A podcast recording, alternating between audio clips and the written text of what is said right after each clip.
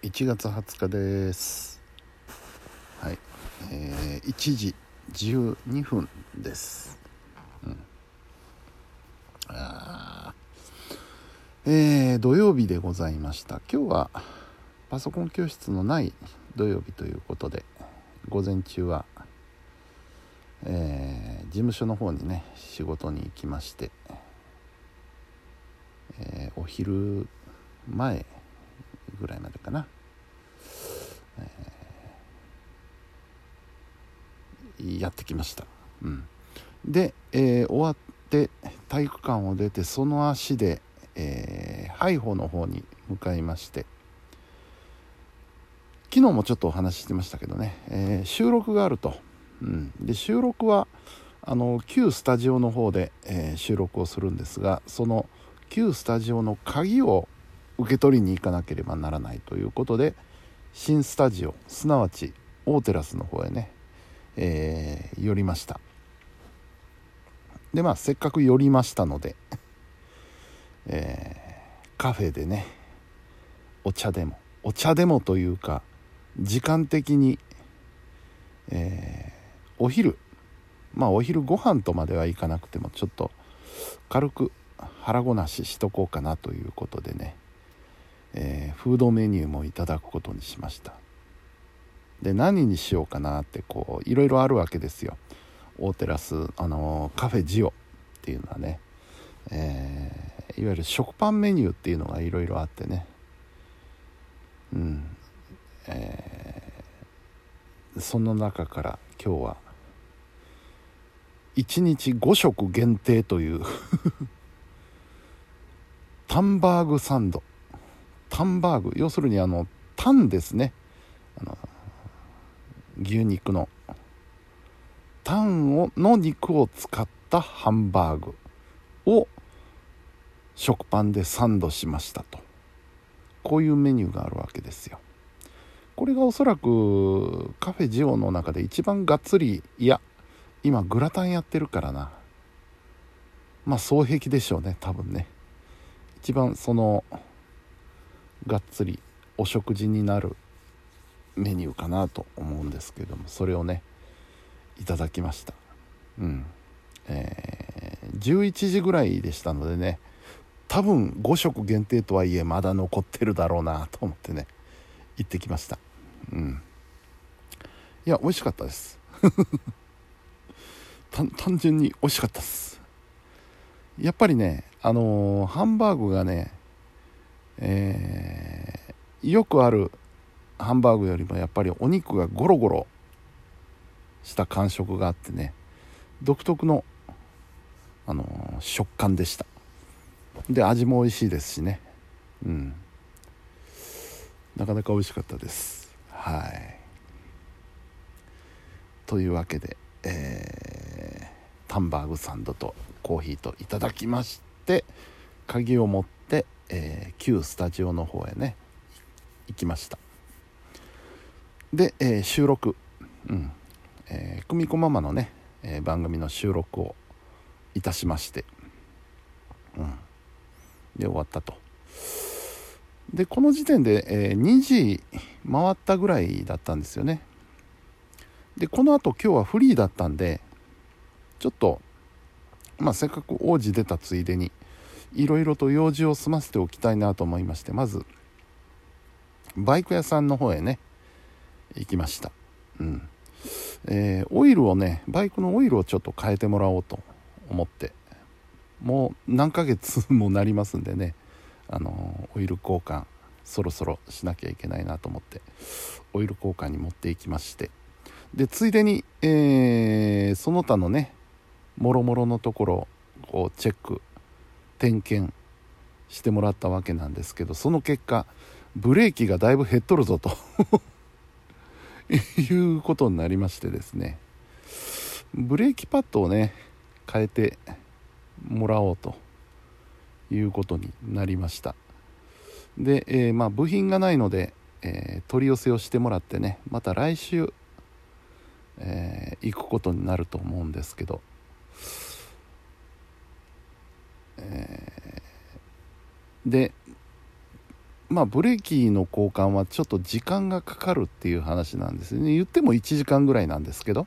うん。まあオイル交換に比べると時間がかかるということでですね。えー、まあ来週ぐらい行くんですけど。そこでふと考えました。王子で1時間何して時間を潰すか。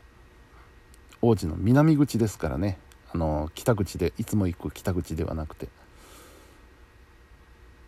お昼だ。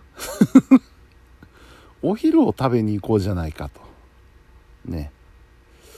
お昼の時間帯に合わせて持って行って変えてもらってる間にお昼ご飯をしようと。我ながら明暗、うん、候補としてはやっぱりまずあの四方さんとこのね、えー、パーソナルキッチンヒロ。さんのあの京阪ね、えー、あれを食べたいなと。もうもう23ヶ月ぐらいになりますからね。前食べてから。行きたいなと思いつつなかなかチャンスがなかったんですけど、うん、でそれがもしダメだったら同じくアルファビル にあります。えー、なんて言ったかな。店の名前ちょっと忘れちゃった。場所はわかるんですけど。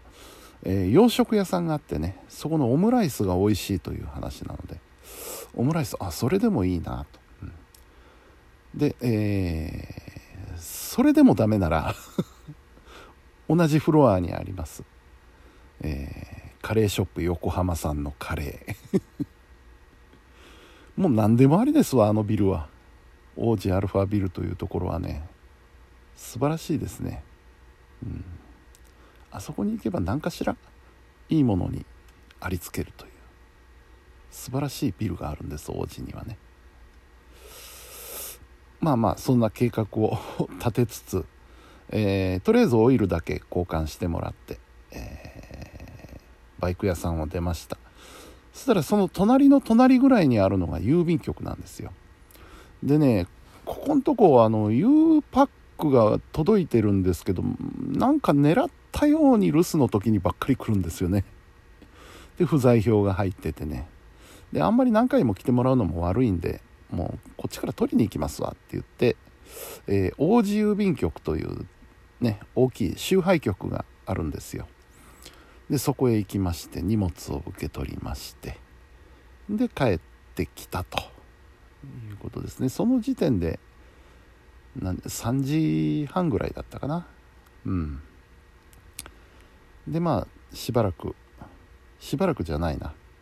ちょっと作業あの今日収録したデータのね処理を早速始めたんですけど、えー、ちょっとやって眠くなったんで 横になりまして1時間ぐらい昼寝したかな。そうこうしてると晩ご飯の時間になりまして。で晩ご飯食べまして。そっからですよね。そっからあのー、編集の作業に入ってえー、まあ霧のいいところまではできたんですけどまだまだ残ってるんでね明日以降頑張ってやらないといけないなと。と同時に並行して火曜日の生放送の準備ももう始めていかないといけないんですよね。うん、とそんな土曜日でございました。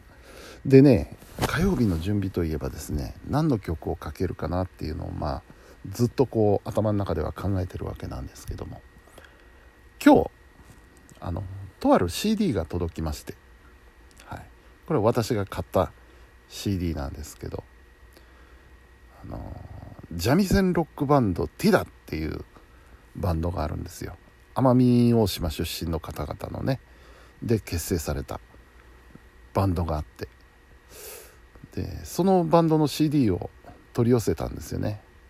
で取り寄せると同時にですねあのまあ、メールでやり取りする形だったので実は私こうこうこういうことで奈良でラジオ番組をやっておりますと。えー、ティダさんの曲を番組で流してもいいですかっていうことをちょっと確認したんですよね。そしたらぜひぜひお願いしますということで快諾をいただきましたのでこれ次の火曜日にかけます。はい、ね、CD もありますのでね。そういうふうな予定になっております、うん、そうあのー、ありがたいことにねこの番組を始めてからあのまあ音楽をね、えー、いろいろかけるわけですけどまあ内輪の話、えー、ジャスラックというものがそこに絡んできましてね、えー、その楽曲がジャスラックに信託されてるかされてないかで変わってくるわけなんですよ。でジャスラックに登録されている曲であれば番号を控えればもう勝手に曲を流しちゃっていいんですよね。そういうルールになってまして。ところがジャスラックに信託してない曲の場合はどうなるかというとその作った人著作者ですね。作った人に直接確認を取らなきゃいけないわけです。でまあ今回ティダさんにその確認を取って OK です。と。いうことでね、えー、このパターンというのは以前あのー、あれですよ。細江さん。